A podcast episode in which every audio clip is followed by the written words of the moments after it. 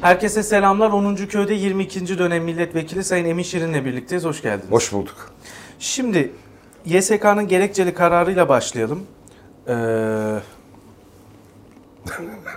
gerekçesiz karar da diyenler var. Nasıl buldunuz? Hayır gerek şeyde kararın muhalefet şerhlerinden ana kısmını ayırmak lazım. Ana kısmı ben Ergenekonlar falan geçtiğim için bu tip skandallara yani hukuk adına skandallara çok muhatap oldum. Yani boşuna 200 sayfayı boşuna doldurmuşlar. Ee, gelen talimatı uyguluyoruz diyorlar. O kadar. Mesela yani ne, AK Parti'nin ne talimat? AK Parti'nin dilekçesini resmileştiriyoruz, karara bağlıyoruz diyorlar. Başka hiçbir manası yok. Muhalefet şerhlerine gelince orada hukuk nosyonlarını görüyorsunuz. Hiçbir şekilde İstanbul seçiminin iptal edilmemesi gerektiği ortaya çıkıyor. Bu arada e, Başkan Sadi Güven'in yazdığı e, muhalefet buldunuz? özellikle çok güzel buldum. Ama Sadi Güven'e bugün hatırladığı hukukçuluğunu 16 Nisan referandumda da hatırlamış olmasını temenni ederdim. Evet yani bugün bugün hukuka uygun bir e, Hukukun görüş ana- ortaya attı Evet. ancak aynı şey 16 Nisan'da. 16 Nisan'da olmadı. Öyle zamanda. yaşıyoruz ki siyasetçilerin de müdahaleleri hakikaten bir komedi haline gelmiş vaziyette. Devlet Bahçeli mesela dedi ki kanunun lafzı neyse o uygulanacak. Evet. Kanun ne diyorsa. İyi güzel de 16 Nisan Evet referandumunda uygulanmadı? mühürlü oy pusu, mühürsüz oy pusalıları kesinlikle dikkate alınmaz diye kanunun açık hükmü var. Tersine bir iştahat yarattılar. Evet. Makul de belki olabilir. Efendim seçmenin iradesi e, daha önemlidir dediler. E iyi peki bugün de seçmenin iradesi daha önemliyse 13 bin oy farkla Ekrem İmamoğlu'na mazbatasını vermeniz lazımdı. Verdiniz iptal etmemeniz Evet. gerekirdi. Şimdi Cumhuriyet Halk Partisi İstanbul İl Başkanı Sayın Canan Kaftancıoğlu bir tweet attı. Dikkatimi çekti. Ne demiş? Sandık kurullarını oluşturanlar kendileri. Şimdi YSK'nın gerekçesinde ne diyor? Sandık kurulları kanuna aykırı şekilde Evet. oluşturuldu. İşte 750 tane memur olmayan görevli vardı. Kamu göre evet. evet. Yani 31 bin sandıktan sadece 750'sinde memur olmayan görevli varmış. Peki. Sandık kurulları memur değil diye iptal edenler yine kendileri. Ve şimdi oluşturulan sandık kurullarında yine memur olmayanlar var diyor. Güzel. E ne yapacağız? E, bir daha mı te- tekrar Hayır, edeceğiz? şimdi? Binali Yıldırım kazanırsa buna itiraz yok derler. Bunu Evet. resmileştirirler. Binali Yıldırım kaybeder. Ekrem İmamoğlu kaybeder, kazanırsa seçimi bu sebepten biter belki de iptal ederler. Ama bu şimdi göz göre göre bunu yapabilirler mi? Çağlar Bey şu göz an göre göre her şeyi yapıyorlar. yaptılar. 16 Nisan'da yaptılar, ondan sonraki seçimde yaptılar, bu seçimde yaptılar. Göz göre göre hukuka tecavüz ediliyor. Nokta. Evet. Daha açık söylenecek bir hali yok bunun yani. E Peki şöyle bir endişe var ya İmamoğlu kazanırsa ya bir daha iptal ederlerse ya kayyumla devam edilirse. Edilebilir, olabilir Var hepsi. mı öyle ihtimaller? Şimdi Yani hatırlarsanız terör gerekçe ilk gösterilir. seçimler, seçimler 31 Mart seçimleri bittikten bir hafta sonra sizden yaptığımız programda bu seçimler iptal edilecek ve kayyum atanacak dedik. Evet. Hatırladınız mı? Evet. Aynen öyle oldu. Evet. Şimdi burada Ekrem İmamoğlu hakikaten çok önemli bir fark yaratmadığı müddetçe yani birkaç yüz binlik fark yaratmadığı müddetçe bu seçimler daha çok sürünür. Kayyumda atanır. Diyelim ki kazandı. Kayyumla devam mı edilir? Şimdi şu olacak bir kere şunları söyleyelim. Ekrem İmamoğlu kazandıktan sonra belediye başkanlarının yetkileri kanundan kırpılacak. Bunları imar hakları Ankara'ya alınacak. Çok eskiden de zaten öyleydi. Sonra belediyelere verildi. İmar haklarını alacaklar. İkincisi bir başka proje üzerinde çalışıldığını duyuyoruz. Proje şu. İstanbul Belediyesi'nin bütün varlıkları bir varlık fonunda toplanacak. Yani İstanbul Belediyesi dımdızlak şahmerden kalacak. Ondan sonra o varlık fonu da herhalde e, Sayın Berat Albayrak'a veya Sayın Cumhurbaşkanı'na bağlanacak. Dolayısıyla Ekrem İmamoğlu kazandıktan sonra İstanbul'da rahat bir belediye başkanlığı yaptırmamayı çalışacaklardır ama ben bu konunun üzerinde değilim. Buradaki mesele Ekrem İmamoğlu seçimi kazanıyor ise bu Türkiye'de zamanın ruhu değişiyor demektir. AK Parti'ye ciddi bir alternatif çıkmaya başladı demektir. Bu onun için Türkiye'de ileriye doğru çok pozitif bakılacak, müsbet bakılacak bir ortamın doğmasını temin eder. Evet ama karamsar bir tablo çizdiniz. Yani fark çok yüksek olmazsa AK Parti bu işi bırakmaz. Bırakmayacak hayır. Bırakmaz değil bırakmayacak. Diyorsunuz. E niye İstanbul Belediyesi Allah'ını yönetmek çok seversin. önemli? Aşklarından Bakın, mı kaynaklanıyor? Hayır, şimdi Diyorlar aşklarından birkaç şey var. Aşk hikayesi. Bir aşk hikayesi var. Yani duygusal bir hikaye olduğu muhakkak. Bu duygusal hikaye. Orada bir şeye geleceğim sonra müsaade ederseniz. Bu 2002 seçimlerindeki 3Y meselesine Evet. geleceğim. AK Parti'nin bir duygusal bağ olduğu muhakkak AK Parti teşkilatlarının bir kısmının e, İstanbul Belediyesi'nden Evet. olduğu muhakkak. Ama burada başka unsurlar var. İstanbul seçimleri kaybedildiği takdirde yeni kurulacak partilerle beraber meclis aritmetiğinin değişme ihtimali var. Eğer Ekrem İmamoğlu kazanır ise AK Parti'den ayrılmayı düşünen insanlar süratlenecektir. Binali Yıldırım kazandırıldığı takdirde veya kazandığı takdirde yanlış Evet. bir mana çıkmasın. kazandığı takdirde o zaman AK Parti'den ayrılmayı düşünen milletvekilleri çok daha tereddüt He. içinde kalacaktır. Dolayısıyla bu bir erken seçimin kapısını açabilir. İkincisi Tayyip Erdoğan'ın yenilmezlik efsanesini ortadan kaldırır. Üçüncüsü teşkilatlarda reis demek ki yenilebiliyormuş psikolojisini getirir. Dolayısıyla bu seçim seçi- bu seçim belediye seçimi olmaktan çok öte bir seçim. Onun için ileride ne kanun çıkar, Ekrem İmamoğlu'nu çalıştırırlar mı, çalıştırmazlar mı? Bu tip tehlikelerin ortaya çıkabileceğini biliyoruz ama konu o değil. Konu zamanın ruhuna uygun olarak bir seçim yapılıp Türkiye'nin önünün açılıp açılmaması meselesi. Muhalif seçmenin de çok İstanbul Belediyesi ile ilgilendiğini düşünmüyorum. E bu seçimler o değil İmamoğlu'nun artık. kazanmasını AK Parti'nin gidişi için bir adım olarak görüyorlar. Demokratik Yani yoldan hava gidiş bu için. artık. Demokratik Tabii, yoldan. demokratik Bakın hep altını çiziyorum. Şimdi AK Parti biraz da ona dikkat etmesi lazım. Kendisi e, biz o zaman AK Parti milletvekiliydim. %34'lük bir oy oranından mecliste %66 sandalyeye sahip olmuştuk. Yani 364 milletvekilinden Evet. e, meclise gelindi. İki parti girdi meclise o zaman hatırlıyorsunuz.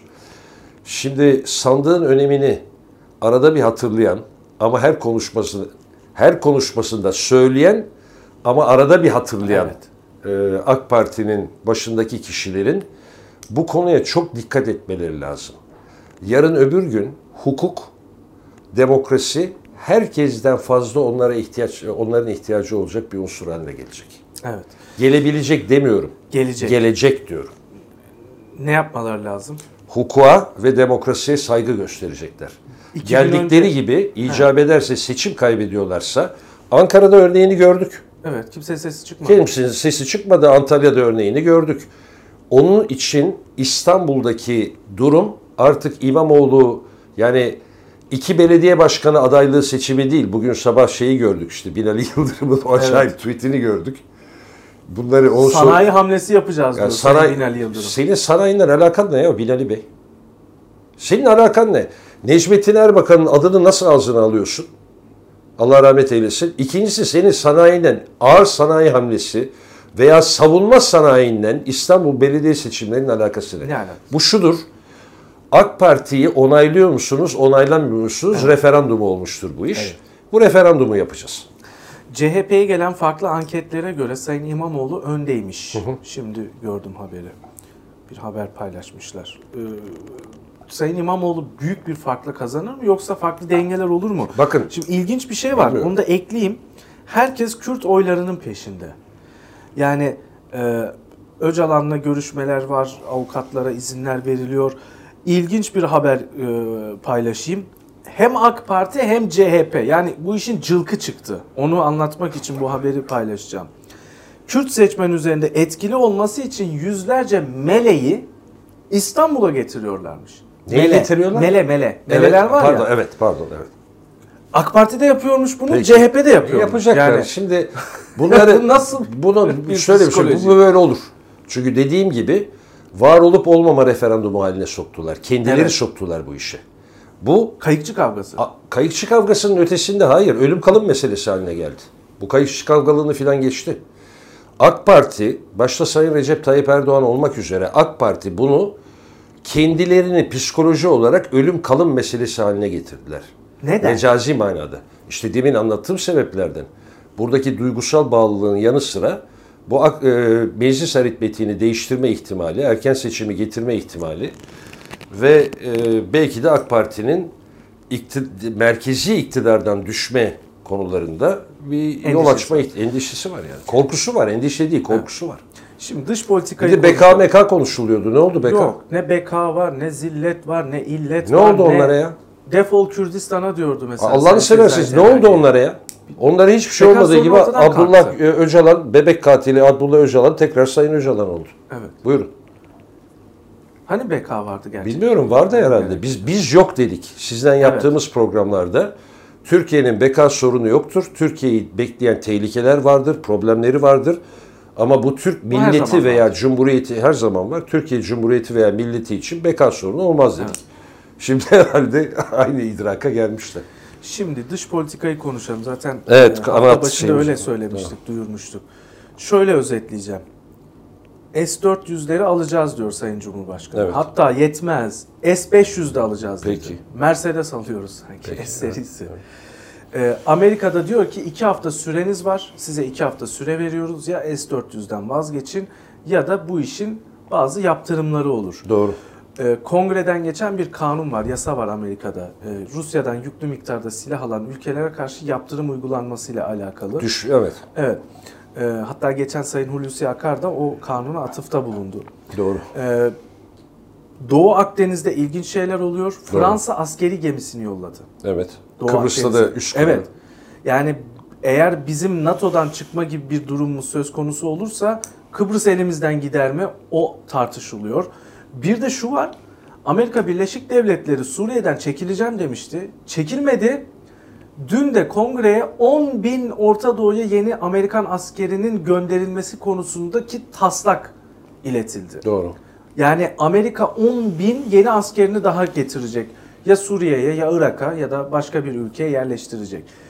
Ne oluyor? Türkiye bu işin neresinde ve bu işin içinden nasıl çıkarız? Biz şimdi Rusya'nın yanında mıyız? Amerika'nın yanında mıyız? Kim kimin üstünü çizdi? Şimdi şöyle söyleyeyim. Biz evvela kendimizin yanınız, yanında mıyız? ondan, ondan da emin değiliz. Ben ondan emin değilim. Yani biz ev- evvela bir ülkeyi idare eden insanlar kendi ülkesinin menfaatleri nedir diye bakmak durumundalar. Problemler nedir? Fırsatlar nedir? Ve durumun realitesi nedir? Gerçekçi olarak bunları nasıl idare edelim diye bakarlar. Şimdi Türkiye'nin sorunlarına baktığımızda Türkiye'nin e, bir numaralı sorunu beka sorunu değil, halletmesi gereken sorunu ekonomik meseleler. İşsizlik, yatırım ihtiyacı vesaire gibi problemler en önemli problemler. İkincisi de terör. Bu terörle beraber ben Türkiye'deki kamplaşmayı da çok önemli buluyorum. Bu kamplaşma hakikaten milleti birbirine düşman eden bir hale gelmiş vaziyette. Bunu çok sağlıksız buluyorum ve terörü de destekleyebilecek bir bataklık olarak görüyorum. Şimdi bu problemleri böyle e, ortaya koyarsanız benim bu problemleri halletmem için nerede durmam lazım, kimden konuşmam lazım diye bakmanız lazım. Dikkat ederseniz savunma sa- hava savunma sana e, hava savunma sistemini bu problemlerin içinde saymadım. Yok, evet. Şimdi hava savunma konusuna geldiğimizde oradan S-400'lere geleyim. Bir kere düşmanı tarif etmek lazım. Düşmanım kim benim? Benim düşmanım kim? Ben bilmiyorum. İşte herhalde biliyorlar ki bir şey Evet. yapmışlar. Şimdi S-400'ler Rus uçaklarına karşı kullanılan bir sistem değil. Evet. Demek ki Rusya'yı düşman görmeyecek. Kimi görebilecek? Amerika veya Amerikan uçaklarını kullanan ülkeleri düşman görecek. Bunlar kim? Amer- e, Amerika'nın kendisi, Yunanistan ve İsrail. Şimdi onlar da diyorlar ki arkadaş sen bana karşı böyle bir para yatırımı yapıyorsan sen benim dostum musun değil misin bir söyle bakalım bunu diyorlar. Yani NATO'dan çıkma filan meselelerine gelindiğinde e, bunların ben abesle iştigal olduğu kanaatindeyim. Yine ülkeyi idare eden e, beyefendi Zevat şunu düşünmesi lazım. Siz NATO'dan sizi atmayabilirler, sizi orada felç ederler. E, statüsü itibariyle siz gidiyorum demeden e, atmıyorlar ama felç ederler. Bu durumda aynı hafta içinde veya ay içinde Kıbrıs'ı NATO'ya alırlar ve İsrail'i NATO'ya alırlar. Bu ikisi NATO'ya girdikten sonra siz Kıbrıs'ta herhangi bir hak iddia edebilir misiniz? Yok. Edemezsiniz. İşgalci olacağız o zaman. Zaten işgalcisiniz. Birleşmiş Milletler kararlarına göre biz bir türlü o işi halledemedik. Hala 1974'teki işgalciyiz. kararlara göre Evet. işgalciyiz. NATO da sizi işgalci görecek. Ne yapacaksın o zaman? Savaşacak mıyız yani? Bilmiyorum ne yapacaklar. Belki savaşmayı düşünüyorlar ama onları da ciddiye alıp almayacağım bilemiyorum. Çünkü e, PKK veya YPG meselesini uzun süre konuştular. Fırat'ın doğusuna girdik gireceğiz. Gece ansızın gelebiliriz filan dedik. Bir yere filan gittiğimiz yok. Yani Kobani ile Kamışlı kanton devlet olarak oraya yerleşmiş vaziyette. Şimdi bütün bu, bu Öcalanlar filan da işte görüşmeler yapılıyor. Ne yaptıklarını anlamakta zorlanıyorum. Dolayısıyla ben şöyle bakıyorum işe. Türkiye'nin bir kere bir hukuk devleti haline gelmesi lazım. Hukuk devleti haline geldikten sonra bugün yükselen bir ekonomik milliyetçilik var bütün dünyada. Bu ekonomik milliyetçilikten faydalanmak suretiyle, kendisini de oraya oturtmak suretiyle evvela en önemli problem olan işsizlik, ekonomik sıkıntılar vesaireyi halledebilecek yabancı kaynakları getirebilmesi lazım. Ben şu soruyu sormak istiyorum. Bu bayılıyorlar Avrasya Avrasya evet. diye konuşanlar. Pek tabii ki bağımsız veya e, dengeli bir dış politika herkesten yürütmeniz lazım. Sizin Rusya'dan, Çin'den veya İran'dan sermaye bulma ihtimaliniz var mı? Yok. Sıfır. Para bulamayız. Sıfır. Sıfır. Sıfır. Ee, en fazlası yapabileceğin işte Rusya'dan aldığın e, gazın ticaret açığımız çok büyük Rusya'yla. Onu biraz geciktirdiğimiz zaman bile Rusya bağırmaya başlıyor öde benim paramı diye. Evet. Bırak seni finanse etmesini. Yani Rusya bir jest yapmak için arkadaş ben sana iki sene vadeli veriyorum En fazla bunu der. demedi. En fazla bunu deri bırakın Onu demedi. demedi. Bilakis demediği gibi Avrupa'ya sattığı fiyattan daha yüksek fiyata bize gazı satıyor ve neredeyse 30 gün ödemede başımıza çekişle vuracak halde duruyor. Şimdi dolayısıyla bu realiteyi görmek lazım. Bu batıyla konuşacaksan para imkanlarını temin edebilmek için bu batıya teslim olmak manasına gelmiyor ki. Sen bu adamlardan oturup konuştuğun zaman senin terör problemin, senin diğer problemlerin konusunda bunlarla oturup bir müzakere etmen lazım. Onlar ama senden ne istiyorlar? Bunu bilerek söylüyorum. Bir, şahsi, keyfi değil, hukuk kurallarına göre hareket edeceksin diyorlar. İki, Müslüman kardeşlerinden ilişkini keseceksin diyorlar. Bunları yapmadığı müddetçe bugünkü yönetimin yurt dışında Avrupa yani Batı dünyasından doğru dürüst bir ilişki kurabilmek, fotoğraf fotoğraf verseler bile imkanını ben şahsen Evet. görmüyorum. Parayı batıdan alacağız. Nereden alacaksınız Başka başka? yok. Ha, ha şunu diyebilirsiniz. Bunu diyenler de var. Bazı arkadaşlarla bunu müzakere ettiğim zaman arkadaş biz zamanında e, işte Küba ne yaptıysa, Çin ne yaptıysa aynı şeyi yapalım. Bugünkü bu halka Küba halkı gibi bilmem kaç dolara veya Çin halkı gibi 80-100 dolara çalıştırma imkanınız var mı sizin? Yok. Varsa deneyin. Giderler. Hayır varsa deneyin. Hayır. Hayır, Onlar şeyleri de kapatıyorlar. Sınırları da kapatıyorlar.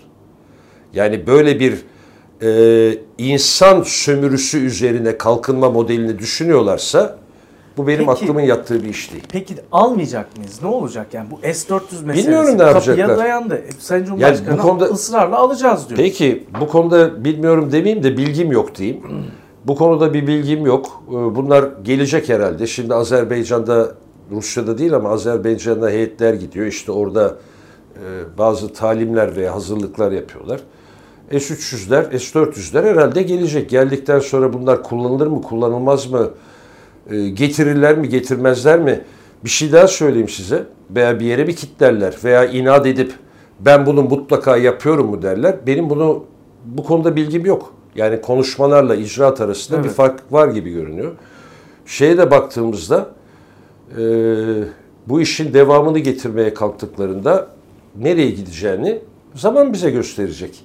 Yani diyebilirler ki arkadaş biz şu halkımızı konsolide edelim. Çünkü otoriter rejimlerde bunları gördük. Kendi tabanını konsolide etmek için bir dış düşmana ihtiyacınız var. Bu dış düşman Amerika olur. İşte İran'daki gibi bunu şeytan gibi yaparsınız. Merk Merk Amerika diye bağırırsınız İranları yaptığı gibi. E onun karşılığında da halk konsolide olur, size oy verir. Ama ne olur sonrasını bunu bilme imkanı yok. Evet. Bir şeye daha da dikkat çekeyim. Bunların hiçbiri Amerika'yı haklı göstermek için değil. Ben Amerika'ya gerçekçi bakıyorum. Amerika birçok konuda benim hiç tasvip etmediğim e, hukuk ve diğer konularda emperyal davranışlarında hiç tasvip etmediğim, içime sinmeyen davranışların içinde. Peki ben bunları değiştirebiliyor muyum? Hayır. Değiştiremiyorsam bunlarla müzakere edebilecek bir ortamı bulabilmem lazım. Yayından önce siz bir rakam paylaştınız yani Türkiye'nin işte %5 büyümesi için 100 milyar dolar. Hayır şöyle hayır Nasıl? hayır hayır. Türkiye'nin borçlarını çevirip yüzde iki üçte kalabilmesi için senede 100 milyar, Evet. %5'lik bir kalkınmayı yakalayabilmesi için de 150-170 milyar dolar arasında paraya ihtiyacı var her sene. Her sene. Her sene. Bu parayı Amerika'dan, Batı'dan Bilemem yani Amerika olur, İngiltere? Yani olur. Almanya. Tabii. Başka hiçbir yer yok ki. Peki Türkiye'de bu Avrasyacı hani Sayın Cumhurbaşkanı'nı destekleyenler var. Ya Sayın Temel Karamollaoğlu bile S-400'leri alalım, ihtiyacımız var, saldırılara karşı koruyalım kendimizi şeklinde Valla Temel. Bey'le belki bir programda beraber oluruz veya arada bir yaptığımız sohbetlerden evet. bir tanesinde kendisine sorarım. Düşman kim? Ben hep şu soruyu Yani soruyorum ya. İstanbul'u kim bombalayacak? S4 evet S400'leri İstanbul ve Ankara için alacaksak hangi düşman gelip Ankara'yı ve İstanbul'u bombalayacak ve kime karşı bunu alıyoruz? Ben bunu anlamak istiyorum. Peki bu Avrasyacı blok yani e, mesela Sayın Soner Yalçın bile e, ısrarla Sayın Cumhurbaşkanı'na destek veriyor bu konuda. Türkiye ittifakı kurulsun diyor. E, ABD emperyalizmine karşı gelin bu blokla birlikte mücadele edelim diyor. Yani Sayın Cumhurbaşkanı bir çizgiye mi çekmeye çalışıyor? Herhalde öyle. Yani Doğu Perinçek, Sayın Doğu Perinçek başta olmak üzere böyle bir niyetleri var ama ben şimdi şahıslar üzerinden böyle Evet, bir şey yok, girmek ama yani istemem. bir, bir çizgiye giriyor devlet. Şimdi bakın, hayır devlet çizgiye giriyor filan diye bakmayın. Türkiye İttifakı dediğiniz konu Doğu Perinçek'in AK Parti ile MHP'nin yanına gelmesinden olacak iş değildir. Bir kere Türkiye İttifakı için ne düşündüğümüzü daha evvel söylemiştik. Hafızaları tazeleyelim. Ben Türkiye İttifakı dendiği zaman biliyorsunuz 8 maddelik AK Parti'nin bir teklifi oldu. Buna karşılık 23 Nisan'daki Kılıçdaroğlu yaptığı konuşmada bir cevap verdi 6 maddeyle. Türkiye İttifakı kurulabilir. Nasıl kurulur? Tek parti, tek adam rejiminden vazgeçilir. Evet. Kuvvetler ayrılığı getirilir. Ondan sonra Türkiye'nin bu ana meseleleri için başta CHP ve AK Parti olmak üzere bir araya gelirler. Diğer partiler de iştirak edeceklerse ederler. O zaman hukuk Evet. düzeni, hukuk devleti geldiği takdirde Türkiye İttifakı olur. Türkiye İttifakı Samsun'da verilen fotoğraftan kurulmaz. Bunları geçin. Böyle bir şey olmaz. Orada garip garip e, şeyler, görüntüler ortaya çıkıyor. Oradan şeye gelelim. E, pek tabii ki e, Avrasyacı grubun böyle bir arzusu var. Niyet ne? Niyet şu. Amerika emperyalizmi, Amerika emperyal mi? Emperyal. Rusya emperyal mi değil mi? O da emperyal. Ya dalga mı geçiyorsunuz? Kırım'ı gitmiş ilhak Evet. etmiş. Ukrayna'nın bir kısmını almış. Ee, şey Putin iktidara geleceği 2000 senesinde Grozny'de 200 bin kişiyi bombalayıp öldürmüş. Birdenbire en büyük dostumuz oldu. Rusya emperyal değil. Daha birkaç gün evvel Çerkes Kırım'ını, Çerkes Evet. soy Kırım'ını Evet. kutladık. Diyorum? Andık. Evet. Ne konuşuyoruz ya? Şimdi emperyal devletler dediğiniz zaman Amerika da emperyaldir, Rusya da emperyaldir, Avrupa'nın bazı ülkeleri de emperyaldir. Sen bunların arasında kendini toparlayıp yaşayacak hale koyman lazım. Birinden çıkıp öbürünün yanına gitmek bir mana ifade eden bir şey değil ki. Senin menfaatin nerede burada? Kör Amerikan düşmanlığı sizi hiçbir yere götürmez. Ha Küba olursunuz. Olmak istiyorsanız olmaya çalışın. Bu halkın bunu kabul edecek hali de yok. Dolayısıyla belki eskiden beri e, 30-40 senedir, 50 senelik alışkanlıklarından bunlar konuşuluyor. Ama bugün dünyasını okuyabildiklerini zannetmiyorum. Evet. Bahsi gelir- geçen arkadaşlarımız. Evet. Peki bu Doğu Akdeniz meselesinin altında ne var? Enerji. İki şey var. Su, e, İsrail'in güvenliği ve inanılmaz enerji kaynakları. Oralar çalıştırılmaya başlansın. Katar'ın pabucu dama atılacak. Ya bizim kendi e, kara sularımızda, kendi alanımızdaki olan kaynakları bizim işletmemize sanırım e, pek iyi gözle bakmıyorlar. Efendim şimdi Yani oldu ya ona konusu. kimsenin bakın kara suları dediğiniz zaman bir şeyleri koyalım. Bir sizin kendi kara sularınız var. Ondan sonra e, ekonomik münasır ekonomik bölgeniz Evet. var. Bunlar ayrı konular. Kendi kara sularınızın içinde İskenderun Körfezi'nin altında çok önemli gaz yatakları olduğu 30 senedir 40 senedir biliniyor. Arkadaş şunu niye çıkartmıyorsun sen? Cevap yok. Ondan sonra gelelim münasır ekonomik bölge meselesine. Orada bizim çok büyük bir sıkıntımız var. O da müzakere istiyor. Nedir bu? Münasır ekonomik bölgeyi bir hukuki zeminde ilan etmeniz lazım. Neye göre ilan edeceksiniz? Birleşmiş Milletler deniz hukukuna göre ilan edeceksiniz. Biz o anlaşmayı imzalamadık. Sebep? Sebep şu, bizim Ege'de Yunanistan'la itilaflarımız var. Ha, bu nedenle Bu nedenle biz bunu imzalamadık. Hala. Bunu imzalamadığımız için biz münhasır ekonomik bölgeleri dünyanın kabul edebileceği bir manada ilan edemiyoruz. Onu ilan edemediğimiz gibi bu anlaşmaya dayanmadan Kuzey Kıbrıs Türk Cumhuriyeti'nden ikili yapabileceğimiz bir anlaşmayı da yapmış durumda değiliz. Doğru. E ne konuşuyoruz biz? Yani devleti idare edeceksek... E ben biraz öyle görünüyor. Yani biraz onu görünüyor. Yani siz bunları yapacaksanız evvela 18 adanıza sahip çıkacaksınız. Ha bu arada bazı şeyler var. Ee, iyi düşünen insanlar var. Hatta bir kurul üyesi şu anda dış politika ve kurul üyelerinden bir tanesinin yazılarını da okudum. Bizim Kıbrıs'ta Antalya, Girit arasındaki bölgeyi Türkiye'nin münasır bölgesi olarak ilan etmemiz gerektiğini söylüyor. Orada gaz var mı yok mu bilmiyorum. Yoksa göz boyama mı olur bilmiyorum ama bizim bu konuları bir an evvel el atıp müzakere ederek halletmemiz lazım. Çağlar Bey yani ben Kuzey Suriye'ye gireceğim. Yani şey Fırat'ın, Fırat'ın doğusuna, doğusuna gireceğim. E, giremedin. Giremedik. Evet. Giremedin. Ben oradaki petrol bunları müzakere edeceksin. Çünkü diyelim ki münasır bölgeni ilan ettin. Orada da petrol çıkaracaksın veya gaz çıkaracaksın. Hangi parayla çıkaracaksın? Yok. Demek ki insanlarla alışverişi yapman lazım. Belki gidip o zaman bu işi yapabilecek, bu Rosneft ne olabilir? Rus şirketi de olabilir. Evet.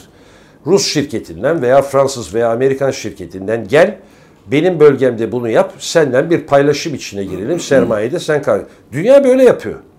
E şimdi TPAO bunu yapmaya kalksa veya işte BOTAŞ TPAO yapmaya kalksa oraya onlarca milyar dolarlık yatırım lazım.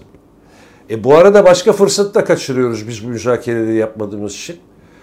Pipeline normal olarak bunu Avrupa'ya ihraç edecek, boru hattı e, şeyden başlayarak Suriye, İsrail açıklarından başlayarak evvela Kıbrıs'a, Kıbrıs'tan Türkiye'ye, Türkiye'den e, Avrupa'ya gitmesi lazım. Bu çok daha ucuz ve feasible bir yol. Biz bu müzakerelerin içinde olamadığımız için şimdi inanılmaz bir mühendislik ve e, pahalı ücret ödemek karşılığında, bedel ödemek kaydıyla ta denizden Yunanistan'a götürelim. E bunlar akıllı şeyler mi ya? Evet. Ekonomik milliyetçilik. Bakın milliyetçiliğin temeli bugünkü dünyada ekonomik milliyetçiliktir. Bunu Kendi çıkarların, lazım. kendi, kendi çıkarların. Evet. Bu çıkarlarını hangi ülkeden nasıl temin ediyorsan romantizme kaçmadan böyle anti emperyal de bilmem neydi böyle hayallerin içinde de kaybolmadan realist olarak bakmanız lazım. Çünkü konuştuğun herkes emperyal. Herkes emperyal. Biz de kendi çapımızda Evet. emperyaliz. E Osmanlı neydi? Evet. Yeni Osmanlıcılık neydi? Hayaller. E neydi bunlar? Çok teşekkür ediyorum Ben teşekkür ederim. için. 10. köy noktalıyoruz. Hoşçakalın.